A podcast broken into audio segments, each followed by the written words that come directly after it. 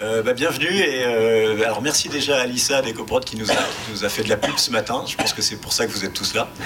Donc ça c'est cool, en tout cas ceux qui étaient, qui étaient là ce matin. Euh, bah, écoutez, produire propre, les solutions, parce que c'est vrai que c'est un petit peu la, douloureuse et lancinante question que se posait Lénine après la Révolution, c'est et maintenant que faire? On, a, on, on commence tous à se dire qu'effectivement, il faut changer nos façons de faire, il faut transformer, il faut y arriver. Euh, on est dans un salon en plus qui, bah, qui consacré à l'innovation. Donc, euh, comment est-ce qu'on innove et comment est-ce qu'on fait en sorte de changer nos façons de faire et de, s'adapter? Parce que l'adaptation, c'est le maître mot. Il faut qu'on s'adapte à un cadre réglementaire qui, évolue et qui évolue euh, très vite. Euh, il faut qu'on et puis il va falloir qu'on s'adapte de plus en plus à des contraintes physiques en fait parce que la rareté des matériaux c'est une réalité le besoin de sobriété énergétique ça va être une réalité le numérique aujourd'hui il y avait encore un poste de Jean-Marc Jancovici là il y a quelques heures qui rappelait que mine, de rien le numérique est en grande partie euh, utilisé par euh, les, utilisateurs de plateformes et pas que des plateformes pornographiques, et que euh, bah, tout ça, ça représente bien 3% du numérique, euh, des, émissions de carbone euh, dans le monde. Euh, et puis euh, l'adaptation aussi à un monde plus global, c'est-à-dire qu'on est en lien avec euh, d'autres industries, mais aussi on est aussi en lien avec le, monde réel euh, et le monde financier. Il y a de plus en plus de demandes de, de bilan extra-financier, de choses qui ne sont pas euh, de l'ordre purement euh, du résultat financier. Donc il y a une pression euh, qui s'exerce dans tous les sens. Il y a une pression des pouvoirs publics sur les groupes, il y a une pression des groupes sur les plus petits acteurs. J'en sais quelque chose, je suis producteur audiovisuel dans le civil. Voilà. Donc euh, toutes ces questions-là euh, amènent euh, finalement des, questions pour nous tous qui sommes des professionnels du secteur. Comment est-ce qu'on s'adapte? Comment est-ce qu'on fait? On a quelques éléments de réponse autour de cette table avec les meilleurs.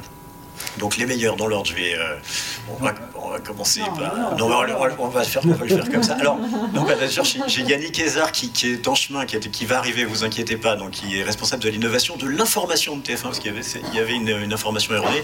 Il n'est pas directeur de l'innova- de l'innovation de TF1, mais seulement euh, de l'information de TF1. Euh, et lui, on, on va aborder avec lui aussi la, la- une partie de la façon dont l'innovation peut servir au niveau des contenus, au niveau de l'éditorial. Euh, Baptiste Hennemann, qui est euh, à la fois délégué général de la CST et euh, président d'EcoProd, et donc qui à ce titre est euh, doublement euh, investi euh, dans, dans toutes ces questions. Euh, Leslie Thomas, qui est secrétaire général du CNC, avec qui on va parler de ces justement douloureuses questions de, de changement et de, de cadre réglementaire, mais aussi, euh, aussi justement de, de tout ce que ça peut amener comme, euh, comme joie dans nos cœurs. Dany Bruyère de TSF, directeur de l'innovation, responsable de l'innovation de, chez TSF et qui a, qui a aussi euh, bah, qui a expérimenté euh, notamment, il, va nous en parler, mais pas seulement euh, d'un groupe électrogène à hydrogène qui a servi sur le tournage de la série Lupin pour Netflix. Et Charles Gachet-Diozet, non, pardon, Mathieu Delahousse de Sequoia, qui remplace Charles parce que Charles, qui est là, en fait, doit partir en courant pour aller prendre un train à cause des grèves. Et c'est donc son associé qui le remplace. Je pourrais répondre à toutes les questions jusqu'au bout. Voilà. Euh, donc, pour. euh, voilà, non mais bah, oui, non mais parce que euh, donc je vous présente brièvement le Media Club Green pour ceux et celles qui ne connaissent pas. On est une association euh, loi 1901 qui cherche justement à, à aider les professionnels à, à les accompagner dans la, la transformation du secteur. Et pour ça, nous on, on- on croit beaucoup à l'intelligence collective, on croit beaucoup euh, à la, force du dialogue, à la concertation entre tous les professionnels. Euh, la volonté, elle commence à se faire jour, on commence à avoir vraiment envie de changer les choses, euh, et maintenant ça pose des questions très pratiques. Donc on, essaye d'être le plus pragmatique possible et d'adresser ces questions dans un, dans un dialogue interne à la profession et plus large justement avec les autres ICC, les autres branches des industries créatives euh, et puis euh, bah, les acteurs du tissu économique, les acteurs du tissu social et les décideurs politiques. On essaie d'être présent partout. Euh, voilà. Et donc, le cadre évolue, le cadre change. Leslie, euh, donc notamment, évidemment, il y a toute une dimension d'obligations qui vont peser sur les professionnels du secteur et qui vont. et le, le maître mot, c'est l'éco-conditionnalité des aides. C'est comme ça que ça va se passer? Vous m'entendez? Ah, faut que j'appuie pas Voilà. Vous m'entendez? Oui. Euh, oui. Alors, déjà, avant, je voudrais juste rajouter un point, c'est que, que tu n'as pas mentionné dans l'introduction, c'est que c'est aussi une attente de la part des spectateurs, des publics, et qu'on va devoir, des salariés euh, de certaines générations qui arrivent euh, sur le marché du travail et qui nous poussent aussi à, à agir, donc c'est un élément extrêmement important. Euh, donc pour, euh, pour produire propre, effectivement, euh, le CNC fait le pari, déjà de travailler avec l'ensemble des professionnels à chaque fois que c'est possible, parce que ça c'est un élément important. Et puis on va aller vers, effectivement, on va commencer par des contreparties environnementales aux aides publiques. Tu dis éco-conditionnalité, Euh, c'est un barbarisme, mais bon, voilà, l'idée, c'est de dire je vous donne de l'argent public, vous avez des obligations en contrepartie. Et donc on va et en parallèle, on va aussi faire un travail très important sur la formation des futurs professionnels et on y reviendra avec Baptiste euh, tout à l'heure. Et puis sur aussi de la collecte de données pour avoir de la data et pour pouvoir euh, tirer des enseignements et euh, pouvoir euh, mettre en place un observatoire de la transition écologique de nos filières. Et ça, c'est aussi un, élément extrêmement important. Mais j'y reviendrai. Sur les obligations réglementaires, effectivement, le conseil d'administration du CNC a voté, donc c'était en octobre dernier, une mesure qui vise à demander aux professionnels, en contrepartie de l'argent public, d'avoir des bilans carbone prévisionnels et définitifs des œuvres qui feront l'objet euh, d'un financement. Donc ces bilans carbone, ils vont être établis euh, assez simplement pour le premier en tout cas, puisque le bilan carbone prévisionnel, c'est en fait une traduction du devis du film en tonnes équivalent carbone, avec une matrice euh, sous Excel, hein, tout simplement. Et puis le bilan carbone définitif, donc ça permet d'avoir une dimension prévisionnelle, ça permet de dire au producteur, bah voilà d'où je pars.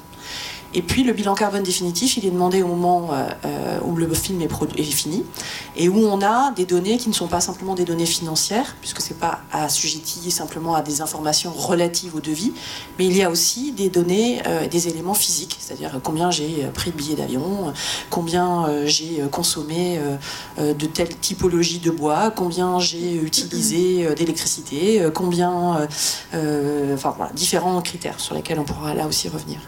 Et pour ce faire, le choix qui a été euh, fait, c'est de d'y aller de manière progressive. C'est-à-dire qu'à partir du 31 mars prochain, on va, pour les films qui sont majoritairement en prise de vue réelle, puisqu'il y a un autre sujet qui sont les œuvres nativement numériques, hein, je pense aux films d'animation, aux jeux vidéo, mais en tout cas pour les œuvres qui sont majoritairement tournées en prise de vue réelle, nous allons commencer à demander euh, les bilans carbone prévisionnels, permettant aux professionnels de s'adapter aux outils, et on aura l'occasion de reparler des outils.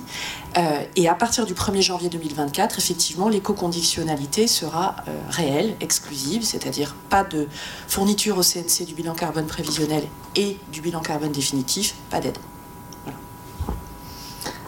Donc, tu dis que c'est une douloureuse. Euh, je, souhaite préciser un point.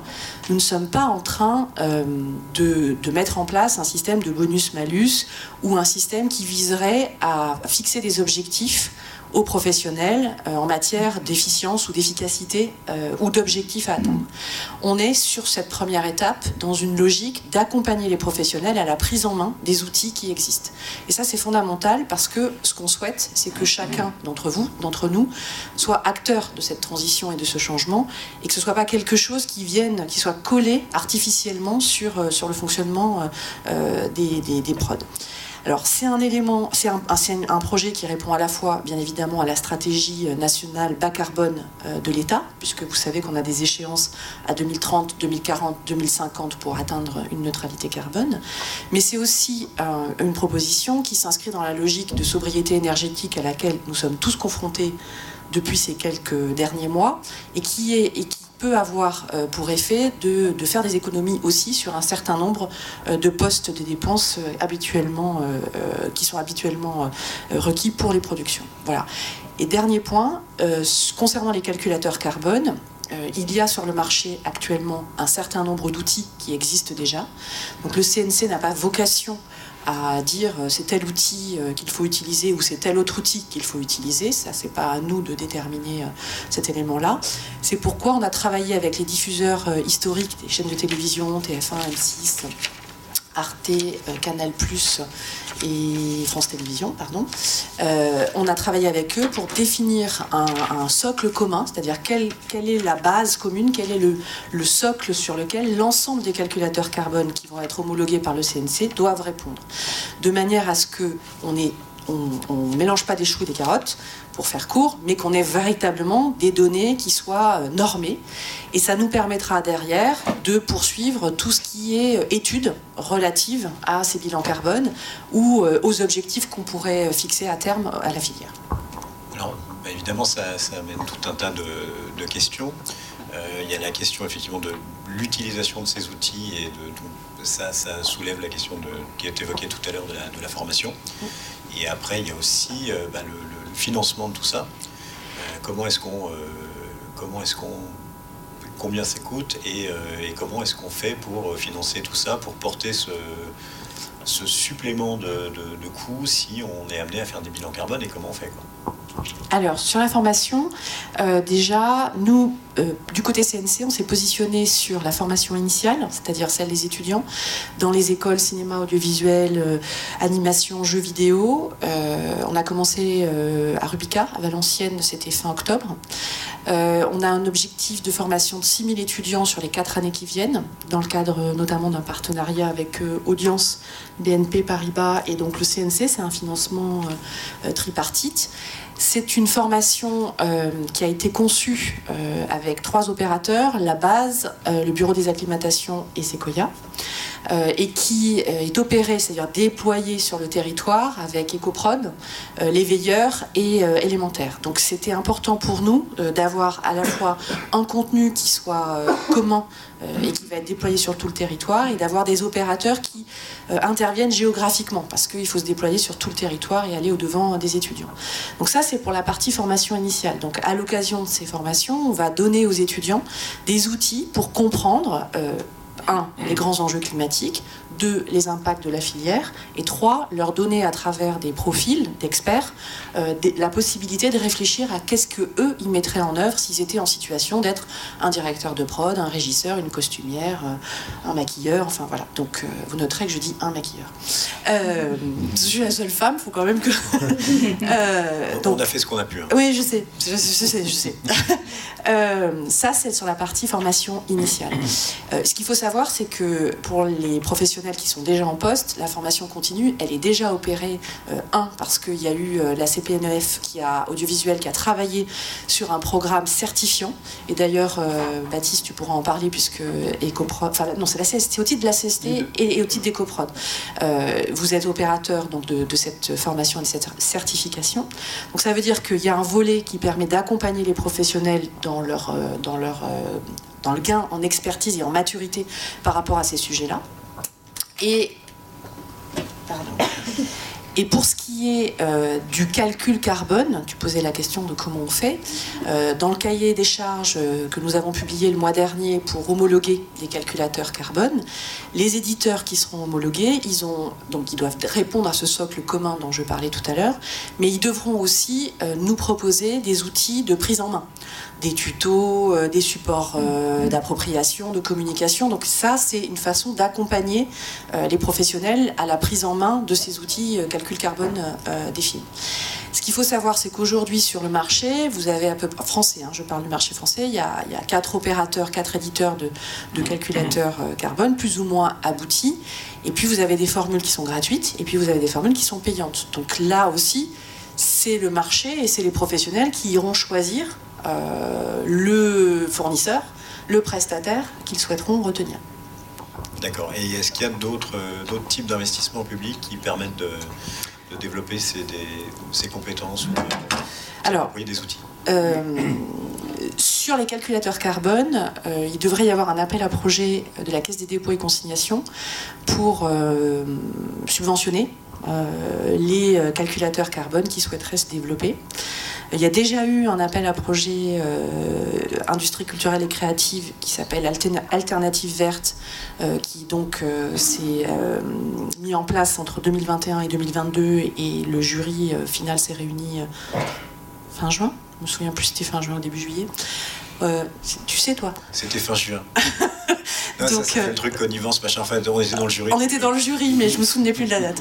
Donc, euh, euh, euh, donc pour dire que en fait, l'État euh, investit beaucoup sur ces sujets-là. Euh, donc sur les calculateurs carbone, on devrait avoir une deuxième séquence euh, de financement et d'investissement euh, de la part de la Caisse des dépôts et consignations. Et puis euh, pour répondre plus précisément à la, notion de produire propre, il faut que vous sachiez aussi que dans le cadre euh, d'un grand projet qui s'appelle France 2030, euh, l'État a fait le choix, notamment par l'intermédiaire du, CNC, de financer une modernisation d'appareils productifs, en l'occurrence des studios de tournage, avec une enveloppe d'investissement public de l'ordre d'un peu plus de 300 millions d'euros. Et donc là, il va s'agir, et les appels à projets sont clos, puisque les candidats devaient rendre leur copie au 31 octobre. Et donc là, on va avoir euh, un accompagnement euh, des studios de tournage, de manière à ce que ces derniers euh, puissent bénéficier d'investissements publics et se moderniser. Mais là aussi, on est dans une logique de contrepartie environnementale au et RSE. Euh, donc avec des problématiques de diversité, de parité. On est dans, dans, une logique de contrepartie environnementale pour l'ensemble de ces financements publics. Donc on est à chaque fois dans ces logiques-là. Donc on est bien dans des logiques de... On dote euh, la filière d'un appareil productif performant, mais qui répond aussi à des obligations environnementales. Alors, je suis déjà très en retard sur mon conducteur. Non, justement, parce que j'ai encore une dernière question, parce que tu peux aller vite. Euh, Est-ce que tu peux nous parler de l'Observatoire de la, de la transition? Oui. Donc, euh, tout à l'heure, je vous ai dit que ce qui était important pour nous avec les calculs carbone euh, des œuvres, c'était aussi de pouvoir récupérer de la data et qu'elle soit harmonisée. L'idée est de pouvoir, puisque vous le savez, au sein du CNC, il y a une direction des études et de la prospective. L'idée est de pouvoir utiliser cette data pour faire des études, des sondages, fixer des objectifs. Nous avons déjà rendu une première étude en juin dernier qui était bilan énergétique des salles de cinéma. Euh, on est en train de notifier euh, une étude sur bilan carbone des studios de tournage, donc avec euh, un, un, une vingtaine de studios qui seront dans le panel d'études. Nous allons lancer en 2023 un, bilan carbone des studios animation. On va travailler sur les effets spéciaux. Enfin, voilà, l'idée c'est vraiment à travers cet outil euh, observatoire de la transition de pouvoir avoir de la donnée et qui soit partageable avec la totalité des professionnels. Merci beaucoup. Donc je me tourne vers toi, Dani, parce que dans les, dans les solutions, il y a une solution technique qui, euh, qui, se fait jour. Enfin, il y a des solutions techniques. Et effectivement, euh, comme le disait Leslie, l'énergie est un, est un des points euh, qui va poser le plus de, de problèmes dans, dans, les années qui viennent. Alors vous, vous avez expérimenté une, vous avez expérimenté une, une solution à, sur le tournage de Lupin qui est un groupe électrogène à hydrogène. Alors ça, c'est très performant, mais ça a ses limites aussi. Et peut-être que tu peux nous en dire un mot. Je vais essayer de lancer ta présentation pendant ce temps-là. euh, donc effectivement, on a eu l'occasion avec euh, avec nos amis de chez de, chez Gaumont euh, et Netflix de faire ce qu'on croit être le premier tournage qui a utilisé un groupe électrogène 100% propre. Donc on avait un groupe électrogène 100 kVA qui est par EODev, EODev étant la, la, partie R&D de de Energy Explorer, qui est le navire qui fait le tour du monde euh, avec des panneaux solaires, euh, de l'hydrogène euh, fait sur site et, avec aussi un, un, avec la, la, motricité et puis la génération d'électricité avec, les, avec des éoliennes. Donc, le, groupe électrogène-hydrogène, c'est un sujet que nous, on, on, étudie depuis quand même plusieurs années. Euh, et on avait d'ailleurs travaillé dans les tout débuts avec EODev sur un projet un petit peu commun qui n'a pas, qui a pas été abouti, euh, mais qui a donné en tout cas la naissance au groupe que vous voyez ici. Euh, donc ce groupe-ci est fait sur une plateforme d'un groupe de chantier, donc il est assez facilement mobile euh, pour des installations semi-permanentes. Et mais l'expérience que nous, on voulait vivre, c'était euh, de, de, mettre à l'épreuve les, les, les, vraies contraintes de logistique euh, pour voir un petit peu est-ce qu'aujourd'hui, on, est prêt à faire, euh, à dire, ben voilà, on, fait la transition vers des groupes 100% propres. Donc c'était une expérience qui était très enrichissante euh, parce que, d'une part, par exemple, fortement encouragée par la ville de Paris.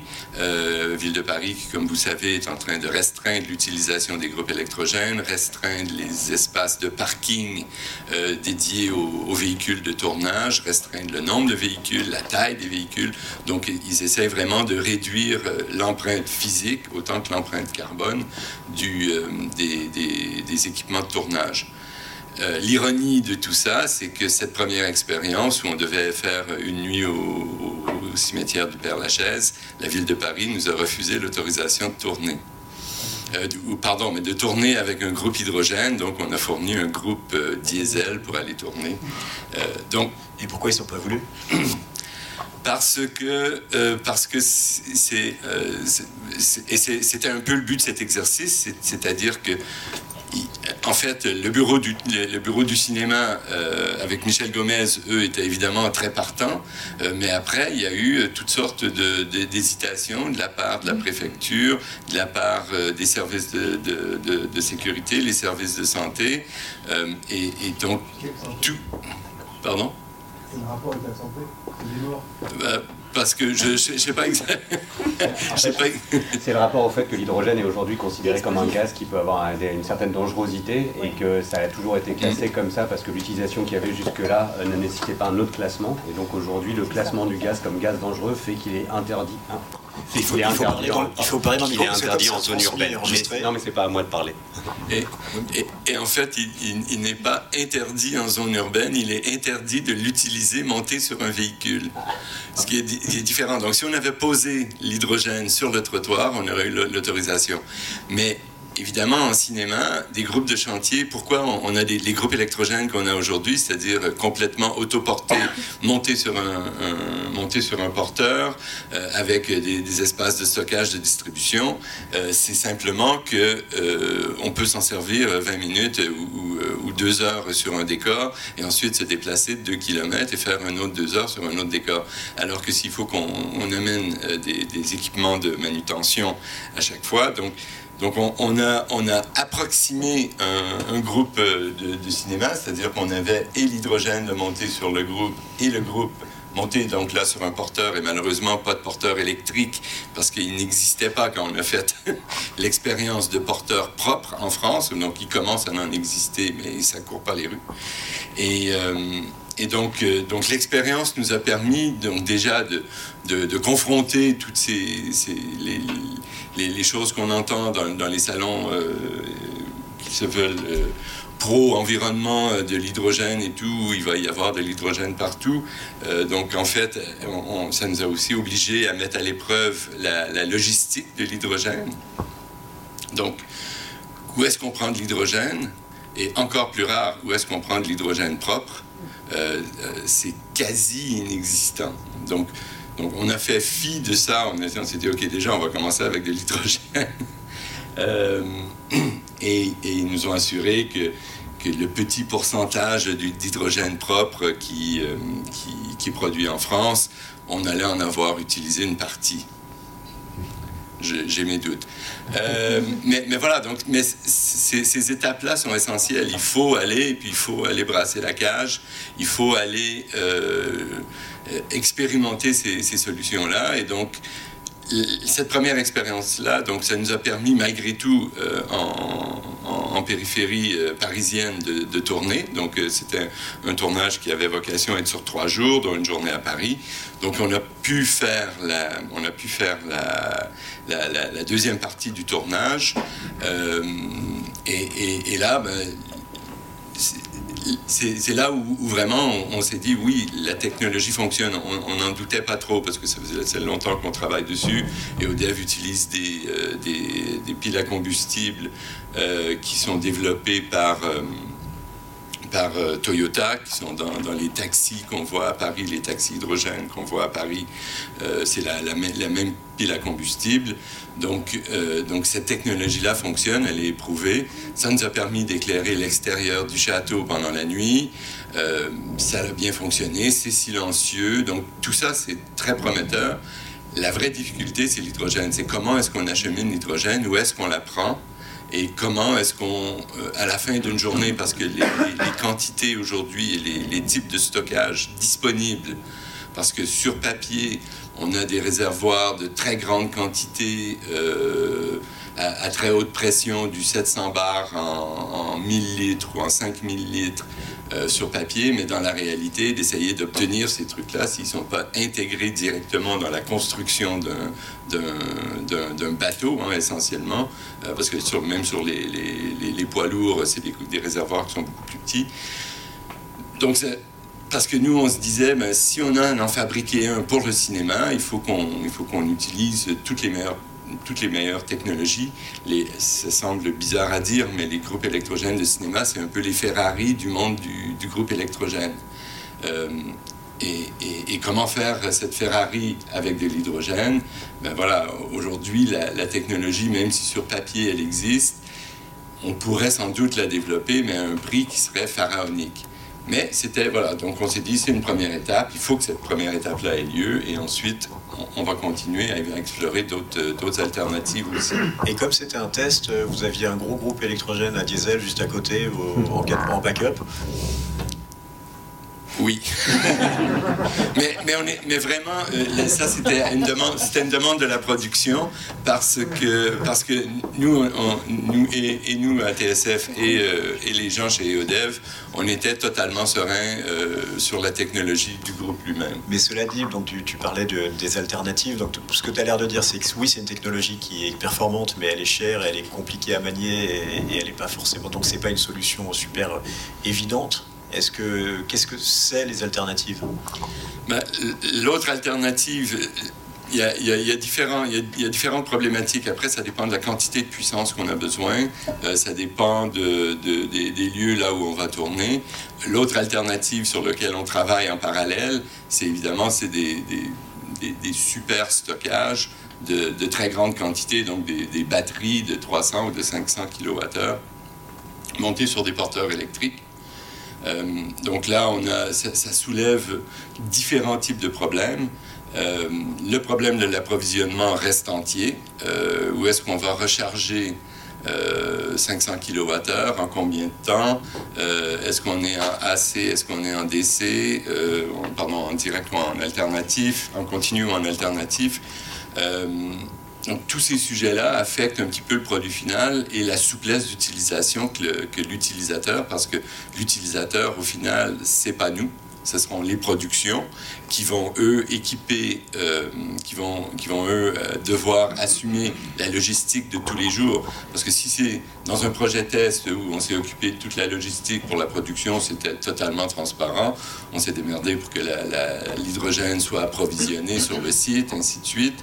Mais si on, dit, si on les, laisser dans la nature, aujourd'hui, euh, même si on commence à voir des bornes 100, 100 kW, des bornes de recharge pour véhicules électriques de 100 kW, euh, les, tous ces, tous ces aspects logistiques aujourd'hui restent euh, assez contraignants. Donc, on a quand même un gouvernement qui pousse à une électrification du parc automobile horizon 10 ans même, euh, même des instances européennes. Donc euh, on peut se dire aussi qu'il y a des, solutions, il y a une grille qui est en train de se, mettre en place. Est-ce que c'est oui, absolument. C'est des, des, solutions? Absolument. Et on commence à voir des stations de recharge pour les, pour, euh, les, véhicules, les, les, camions électriques sur les stations d'autoroute, des stations de recharge, des superchargers à 350 kW. Qui sont conçus pour des camions parce que si on arrive avec un, groupe électrogène de, de, 300 ou de 500 kWh, on sera sur un porteur 12 tonnes. Un porteur 12 tonnes, vous avez peut-être réalisé que c'est pas très pratique à, brancher dans, une, dans un espace Bélib euh, au bord du parc des Buttes-Chaumont. Évidemment. Alors, juste, et dans les solutions qui se dessinent, on, aura, on a une petite surprise à la fin parce qu'on a le, lauréat du, prix Satis euh, euh, Eco écologique, euh, innovation écologique qui va venir euh, présenter très brièvement, mais c'est une solution justement qui concerne, euh, qui concerne l'énergie et le stockage de l'énergie. Donc voilà, on aura, on aura, cette petite surprise à la fin si on arrive au bout, parce qu'on a déjà pris du retard. Du coup, Mathieu, donc je me tourne vers toi, Sequoia, parce que l'énergie c'est une des problématiques auxquelles on est confronté, mais, évidemment il y a tout un tas d'outils de, de, pilotage sur les tournages qui sont super importants, et vous c'est ce que vous développez chez Sequoia. Qu'est-ce que vous en êtes où là? Alors, chez Sequoia, on a depuis, euh, depuis 4 ans, euh, on s'est servi d'une expérience de terrain qui est notre euh, expérience initiale de régisseur pendant, pendant 20 ans pour moi, 10 ans pour, 10 ans pour Charles, et, et de 4 ans d'expérience d'accompagnement de projets, pas loin de 180 projets ces, ces 4 dernières années, tout, toute typologie de, de projets confondus, publicité, flux, fiction, etc. Et, et en fait, depuis, depuis un an, nous avons, nous avons lancé, enfin depuis le, début d'année, nous avons lancé un outil qui s'appelle Seco7, euh, qui est un outil qui justement permet de faire le lien entre les différentes parties prenantes euh, d'un projet. Parce que ce dont on s'est rendu compte, c'est que cette démarche que l'on appelle environnementale, mais plus largement euh, RSE, euh, c'est une démarche qui nécessite que toutes les parties prenantes d'un projet euh, se mettent autour de la table et prennent chacune leurs responsabilités, que les donneurs d'ordre soient en mesure de définir les objectifs qui devront être atteints par le projet en, termes environnementaux, mais en termes sociétal aussi, en termes d'énergie, d'alimentation, de mobilité, etc que euh, le projet en lui-même puisse avoir un cahier des charges qui, soit clair, cohérent, euh, mais qui soit aussi euh, cohérent d'un point de vue financier. Vous avez parlé du coup, bien entendu, la conduite du changement, c'est-à-dire permettre aux gens d'acquérir les compétences pour faire les choses différemment. ça nécessite du temps, ça nécessite de la formation, donc ça nécessite de l'argent. Et après que ces équipes sur le terrain puissent avoir accès à des ressources, des listes de prestataires, des solutions, des alternatives, des idées qui vont les accompagner au quotidien dans la mise en place de ces, ces démarches pour enfin pouvoir, un, attester d'une démarche qui est mise en place, donc montrer qu'il y a quelque chose de concret qui a été fait, parce que parfois il peut se passer des mondes entre euh, des, euh, euh, des, directions qui sont dans le temps long, stratégique de chaînes, de groupes, etc. Et la réalité d'un d'un tournage qui est dans le temps court, qui est dans l'éphémère. Donc il faut qu'il y ait quand même une remontée d'informations qui montre que des choses concrètes se sont mises en place. Et aussi qui est, on en a parlé beaucoup, qui est des remontées de data qui vont permettre justement au tournage de pouvoir mesurer ce qui a été fait, mais de pouvoir aussi remonter des contraintes qui ont été rencontrées euh, parce que la réalité d'un tournage à Paris, la, réalité d'un tournage euh, en région, on accompagne en ce moment le film Bonne Pioche qui s'est engagé à être zéro recours aux énergies fossiles, euh, zéro recours direct aux énergies fossiles. Il est dans le Morvan. En effet, la question de l'énergie, la question de la mobilité, toute cette question-là, bah en fait, si on décide de faire ça, il faut d'abord que la production décide comment on va rentrer dans une démarche de décroissance des besoins en véhicules, en énergie, etc. Parce que c'est sûr, un film zéro recours en énergie fossile dans le Morvan, il peut pas se faire avec une flotte de 40 véhicules, avec X camions chargés ras la gueule, avec euh, une énergie habituelle, des euh, énormes projecteurs 12 kW, etc. Parce qu'aujourd'hui, ça, on n'a pas les moyens techniques de le faire. Par contre, quand on arrive à mettre tout le monde autour de la table, réalisateur, donc la partie artistique compris, et qu'on dit, bah voilà, c'est ça la contrainte. Donc pour pouvoir arriver à cette contrainte, il va falloir que chacun fasse un effort. Donc on commence déjà à réfléchir sur les repérages, à faire des choses à proximité pour avoir des décors à proximité, que le chef opérateur, l'équipe électrique fasse un énorme travail sur la réduction de la consommation électrique du, projet, mais aussi que toutes les équipes aient aussi une réflexion sur... Euh, sur leur, sur leur consommation et que euh, la mise en scène fasse attention à la convocation des personnes pour mutualiser la consommation des personnes. Donc c'est vraiment un travail collaboratif qui a un coût. En effet, euh, on n'a pas parlé du coup, euh, on n'a pas parlé du coup de, du groupe électrogène et de l'hydrogène, mais aujourd'hui, ce sont des coûts aussi. On a dit que c'était très cher. On n'a pas donné un montant précis. Bah, aujourd'hui, en effet, parce qu'on est toujours dans une démarche, dans une étape qui est quand même très recherche et développement, donc on est sur quelque chose qui est en effet très cher, donc qui nécessite une ambition. Donc en effet, nous, on a défini et on a créé cet outil euh, Seco7 qui permet de remettre tout ça à un seul et même endroit et qui permet à chacune des parties prenantes, quel que soit son moment d'intervention et quelle que soit sa responsabilité, de pouvoir savoir quel est son rôle, de pouvoir savoir ce qu'il peut faire, d'avoir des, euh, justement des ressources et de pouvoir témoigner de ce qui a été fait, le justifier avec des éléments de facture, etc. Mais le justifier aussi avec des éléments de mesure parce que on en parle depuis tout à l'heure.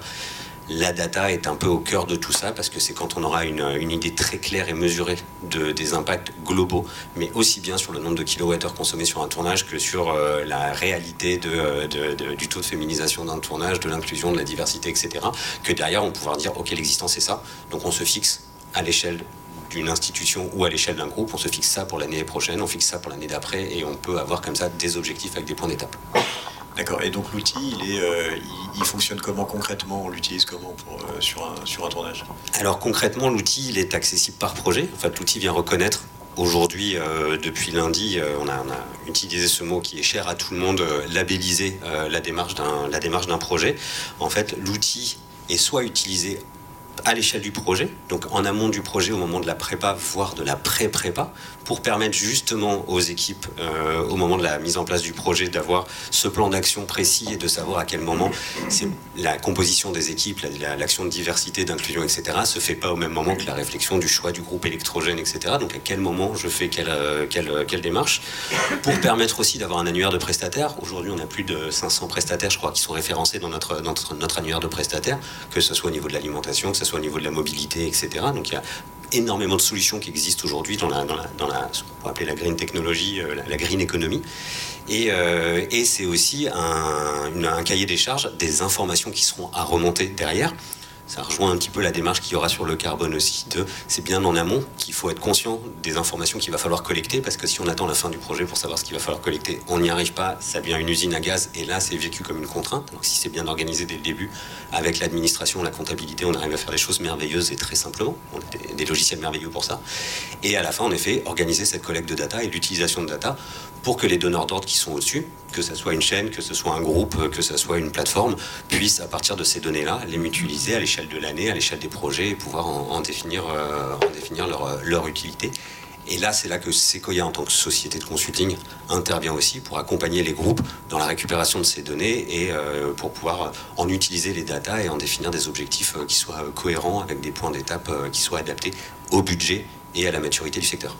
D'accord. Et donc euh, la société s'abonne, euh, achète l'utilisation de, l'outil qui est en ligne, c'est ça? Alors aujourd'hui, c'est une utilisation à l'unité par projet. C'est bien le projet qui est, euh, c'est la démarche du projet qui est reconnue. Euh, après, il y a une prestation de consulting qui est plutôt à l'échelle de la structure. Quand là, il y a un besoin d'accompagnement sur le pilotage de la stratégie, ce qu'on appelle l'application de la stratégie RSE du groupe à ces projets, parce qu'on revient sur cette logique-là. Beaucoup de structures donneurs d'ordre ont déjà en interne des démarches RSE très, euh, très euh, concrètes et, et, euh, contraignantes en quelque sorte, mais dans le bon sens du terme. Nous, c'est comment, comment on arrive à faire redescendre ces stratégies sur le, sur le projet. Donc ça, c'est la partie, euh, la partie consulting. Et on est en train de réfléchir euh, sérieusement, euh, parce que ça nous s'est beaucoup, beaucoup demandé, à mettre en place un système d'abonnement pour des structures qui seraient plus petites, avec, euh, avec un petit peu moins de moyens, parce qu'en effet, le coût, le coût de l'outil euh, est pas forcément assumable par tous les typologies de projets. Si on arrive sur du docu, si on arrive sur des, des projets un peu plus courts, plus, euh, plus restreints en termes financiers comme ça, et donc on est en train d'imaginer un système d'abonnement pour ce type de structure, de façon à permettre euh, un usage vraiment à l'ensemble du secteur. Ok. Merci. Bah, merci à vous. Du coup, Baptiste, euh, parce que là, vous, Bonjour. tu as parlé de labellisation, vous allez annoncer la création d'un label euh, le 13 décembre aussi. Oui, enfin, on parle pas exactement la même chose en fait, puisque Mathieu il parle d'accompagnement de projet, de la façon dont, dont son outil va, va, euh, va signifier euh, que le projet il a été accompagné correctement. Donc c'est une démarche finalement euh, interne. Euh, donc en fait c'est un peu la sémantique qu'on va, qu'on va, qu'on va chercher. Et, et nous, effectivement, depuis plusieurs années, au, au- au sein d'EcoProd, on, on travaille sur un, un référentiel de labellisation dans le sens où c'est un, référentiel qui sera euh, public, publié avec un tiers certificateur qui viendra valider le fait que des productions s'engagent dans une, que des productions s'engagent dans une euh, dans, dans la démarche et que cette, cette, euh, cette, démarche sera validée par un, par un tiers certificateur. Donc on n'est pas exactement dans la même dans la même structuration de d'organisation. Euh, juste pour dire, je vais juste rebondir sur, euh, sur le, pour, pour souligner le niveau d'expertise euh, démontré à la fois par Dany et par, par Mathieu, par TSF et par Sequoia. Euh, existe depuis euh, 13 ans. Euh, euh, au, tout début, on était euh, une, bande de fous dans un, une bande de fous dans un bureau. Euh, on, avait des, objectifs et des ambitions, mais personne nous écoutait. Et il y avait la question de cette expertise qu'il fallait construire et, et mettre en place.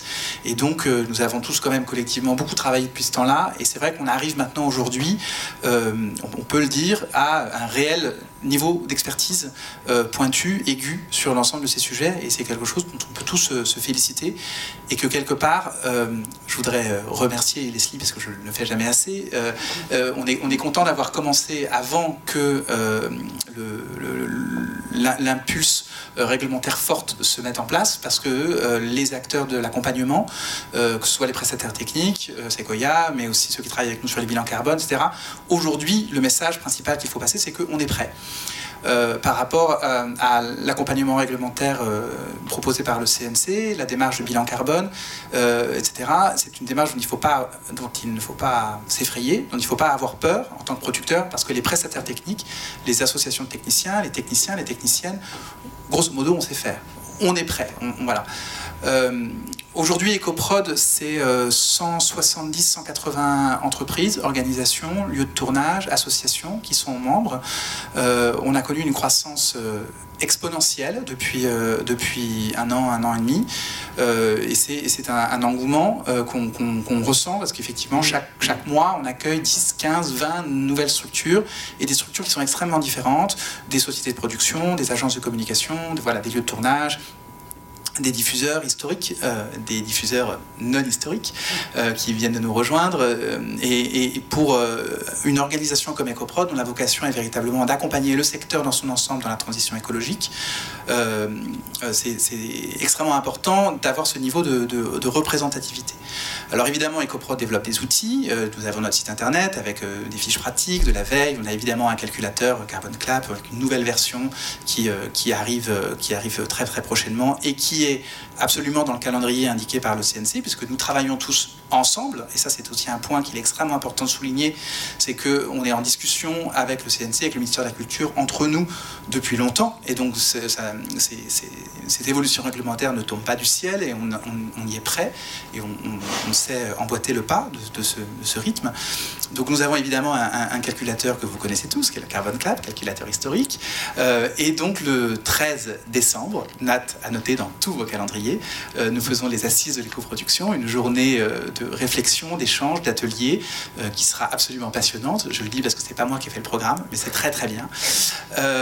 Et durant cette journée-là, on va effectivement parler de ce référentiel de labellisation qui est aujourd'hui en, phase bêta de test chez nos partenaires, les principales chaînes de télévision, et qui sera ben, dévoilé le 13 décembre. Et à partir du 2 janvier, parce que le 1er janvier on dort, à partir du 2 janvier, les sociétés pourront se, pourront se faire labelliser.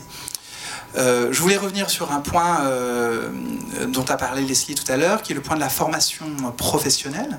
Euh, donc l'un des gros enjeux, maintenant qu'on a ce niveau d'expertise qui est placé dans quelques sociétés qui ont travaillé depuis de, nombreuses années, quelques experts professionnels reconnus qui travaillent depuis de nombreuses années sur les sujets, l'un des enjeux que nous avons évoqué depuis un an et demi, à peu près, deux ans, avec l'ensemble des acteurs, c'est comment est-ce qu'on va transmettre cette expertise à l'ensemble des, professionnels du secteur.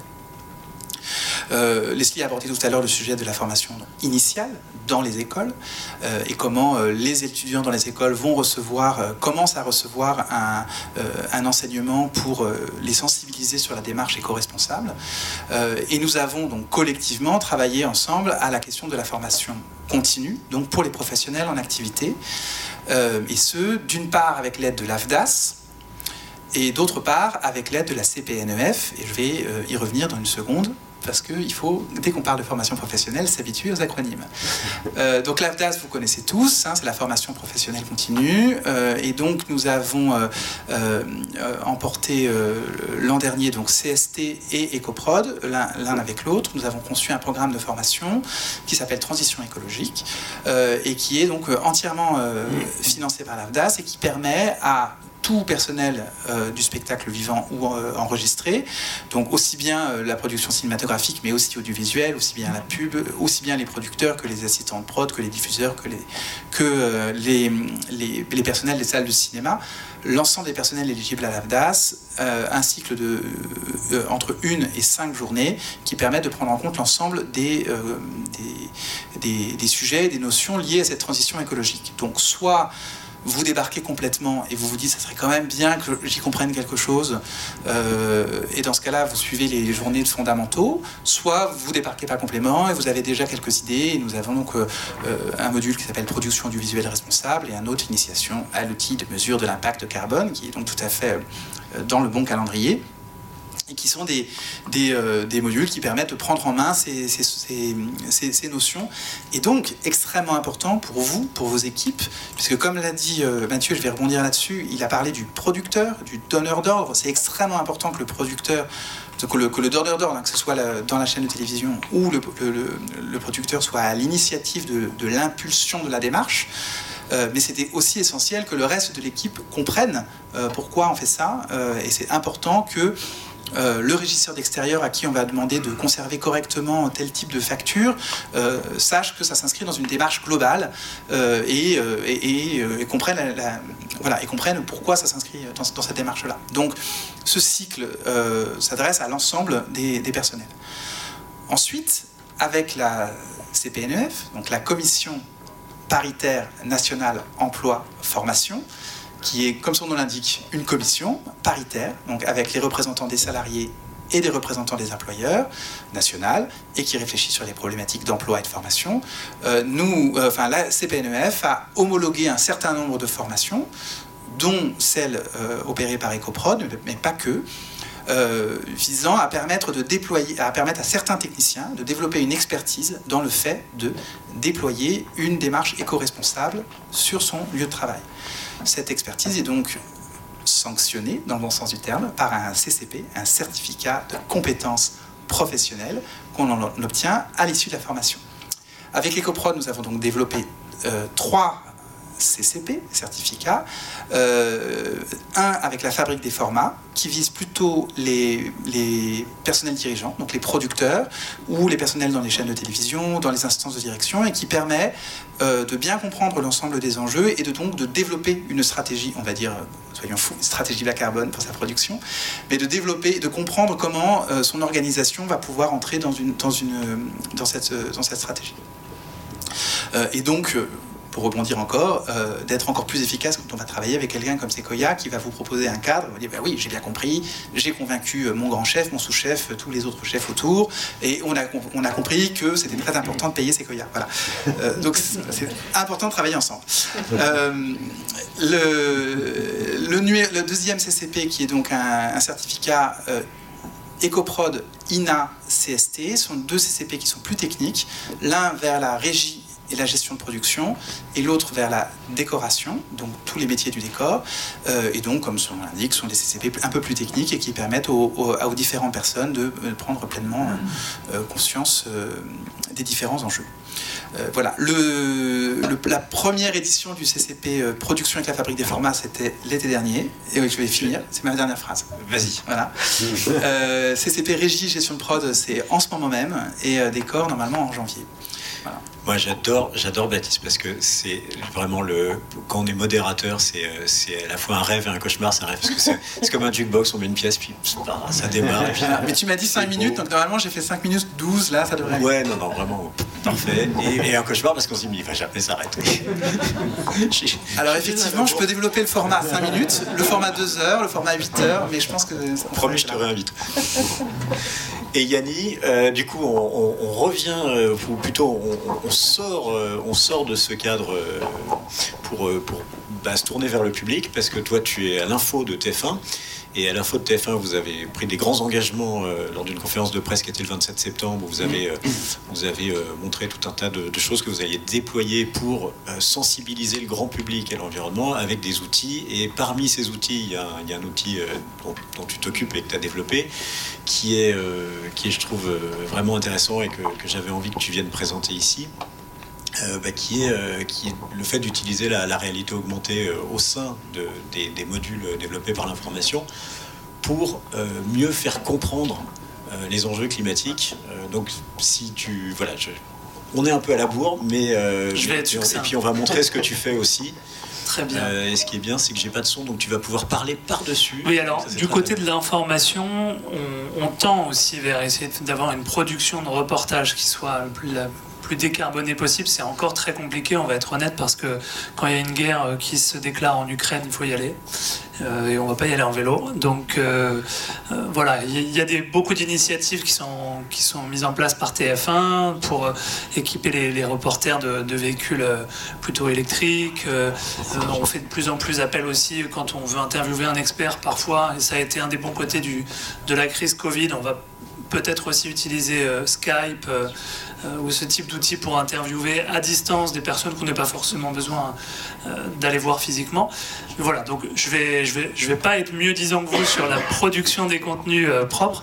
On va plutôt parler de format et de comment est-ce qu'on peut utiliser la caisse de résonance qu'est le journal de 20 heures de TF1 qui rassemble euh, entre 6 et euh, 9 millions de, téléspectateurs euh, tous les soirs, euh, pour leur faire comprendre euh, et leur montrer le réchauffement climatique, les effets, parce que euh, malheureusement, euh, il n'y a pas 36 façons de faire prendre conscience euh, au public des, des transformations un peu euh, f- tragiques qui, qui peuvent s'annoncer. Donc là, c'est un reportage qui a été fait l'année dernière euh, sur la montée des eaux. Et donc, on utilise euh, des technologies d'effets spéciaux, hein, de post-production, qui sont euh, classiques dans la, dans la fiction. Mais là, on les utilise avec une vocation d'information. Donc, euh, euh, moi, j'ai un peu grandi avec les, les C'est pas sorciers. Et, euh, et aujourd'hui, la technologie, elle nous permet de ne pas utiliser des Playmobil, mais d'utiliser des effets spéciaux pour expliquer les choses. Donc ça, c'est un reportage qui a eu énormément d'écho. On nous en parle encore aujourd'hui, il a plus, plus d'un an, parce qu'on est allé euh, dans des villes en Normandie qui euh, vont être en quelque sorte rayées de la carte avec la, montée des eaux des simulations qu'on a fait avec des chercheurs spécialisés dans le climat pour, euh, pour faire des choses. Ça, par exemple, c'est une rue qui se trouve dans le centre-ville de Etretat et c'est une simulation qu'on a fait euh, avec euh, l'université de Caen qui a travaillé sur une modélisation vraiment crédible de un jour de tempête dans cette ville à Etretat. Je crois que c'était à horizon 2030 ou 2040. Euh, voilà, ça va devenir un classique d'avoir un mètre, deux mètres d'eau qui vont comme ça s'engouffrer dans la, dans la rue. Donc l'idée, c'est vraiment d'utiliser cette forme qui est qui interpelle tout de suite le téléspectateur entre, entre deux reportages un peu plus classiques. euh, euh, cette forme, tout de suite, elle marque, les gens s'en souviennent, vont le repartager, vont le commenter, etc.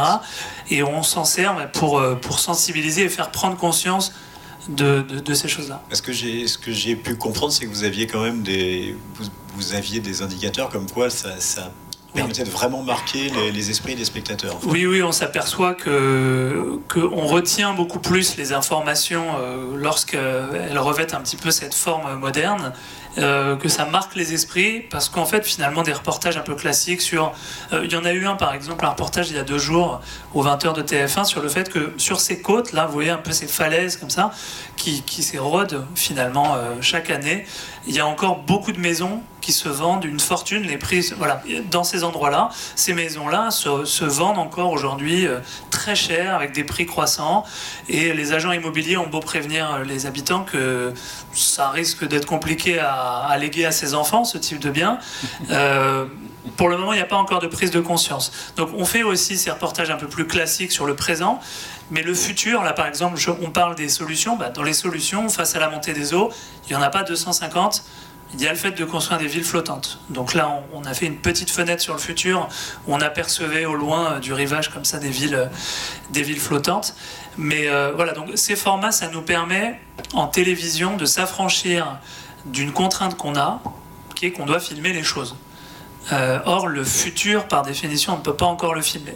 Donc, quand c'est un, on s'en sert pour montrer des futurs souhaitables. Parfois, on, s'en sert pour montrer des solutions d'avenir. Et euh, parfois, on s'en sert pour montrer des futurs un peu inquiétants, euh, mais à vocation justement de, prise de conscience sur ces sujets. Donc, celui-ci était plutôt un sujet de constat. Il n'y a pas beaucoup de solutions, hormis la petite ville flottante un peu à la fin. Euh, parce qu'à la fin, j'explique que quand l'eau veut monter, on a beau mettre des barrages, faire ce qu'on veut, elle va monter. Donc il faut soit réduire ses émissions pour qu'elle monte pas trop, soit faire des villes flottantes. Voilà pour les solutions. Et donc, avec ce format-là, on a diffusé euh, la semaine dernière, la semaine avant la COP euh, en Égypte, on a diffusé toute une série de cinq reportages en montrant des grandes solutions d'avenir dans cinq secteurs nos logements, nos transports, notre alimentation, notre travail et euh, j'en oublie un, notre énergie. Et, donc voilà, l'idée c'était de prendre les rapports du GIEC, tous les, toute la documentation scientifique qui nous, qui nous montre depuis des années les solutions. Et là, on ne parle pas des, petits gestes du quotidien de, de faire une douche de 5 minutes ou de couper l'eau quand on se lave les dents. Là, on parle de gestes d'ampleur qui ont des, des effets de plusieurs dizaines de pourcents de réduction des émissions de CO2 à l'échelle de l'industrie, à l'échelle du bâtiment, à l'échelle des, des, transports. Donc voilà, on a utilisé ce format-là. Si ça vous intéresse, je vous invite à aller regarder. C'est une série qui s'appelle Notre planète et qui est euh, sur le site internet de, de TF1 Info, sur YouTube, euh, etc. Et, on a eu beaucoup de très bons retours parce que euh, à une heure de grande écoute, consacrée chaque soir quasiment 6 minutes, qui est un très long format pour le JT, hein, à montrer des solutions d'avenir.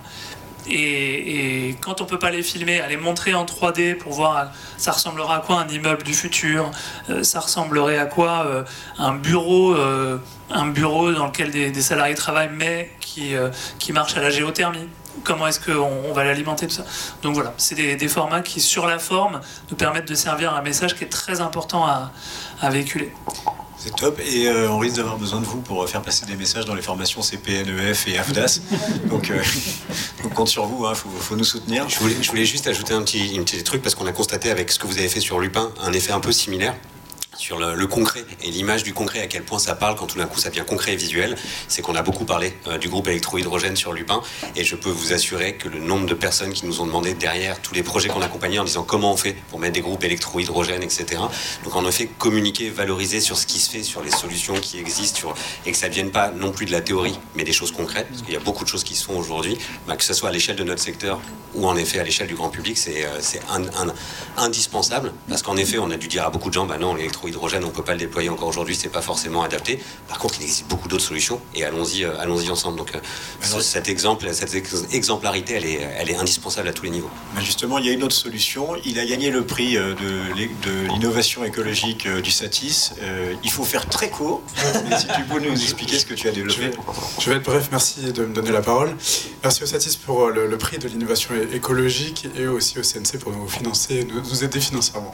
voilà, je vais vous parler de la, solution. Moi, je suis euh, Rémi Pilot, donc fondateur de PES Énergie. Nous fabriquons en France euh, des groupes électrogènes zéro émission avec des batteries, des groupes qui sont capables d'être rechargés à l'énergie solaire. Et notre euh, projet, en fait, c'est de permettre à vous autres professionnels de réduire votre impact carbone avec des groupes électrogènes donc zéro émission.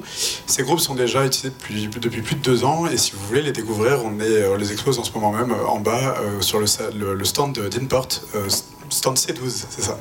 Donc euh, je, vous invite à venir découvrir nos solutions. Donc on s'inscrit dans ce, mix énergétique de, demain. Merci beaucoup. Bravo, merci.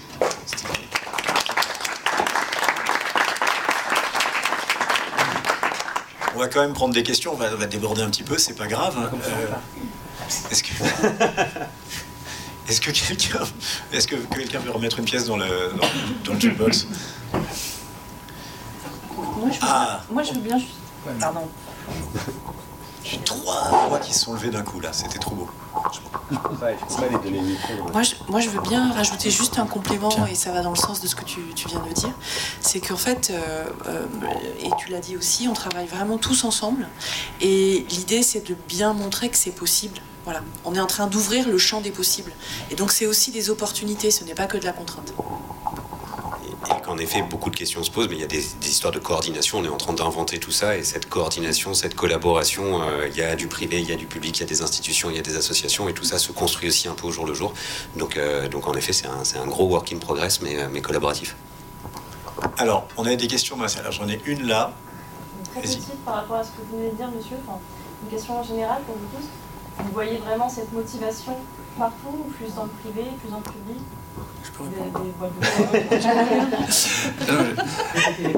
euh, alors, est-ce, qu'on voit cette motivation, euh, est-ce qu'on voit cette motivation euh, partout? Alors, la, réponse est oui, et il y a eu un, point d'inflexion extrêmement important fin 2019, qui était vraiment très très très fort.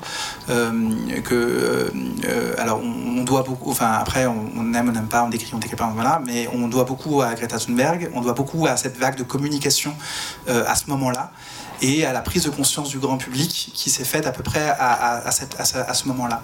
Et effectivement, euh, c'est un peu une, date euh, qui, et, le, fait que voilà, tout d'un coup, il y a eu une communication, euh, une prise en compte par le grand public de ces enjeux-là. ça a dépassé le cercle des purs experts et il y a, ça a trouvé le relais politique qui manquait jusqu'à présent.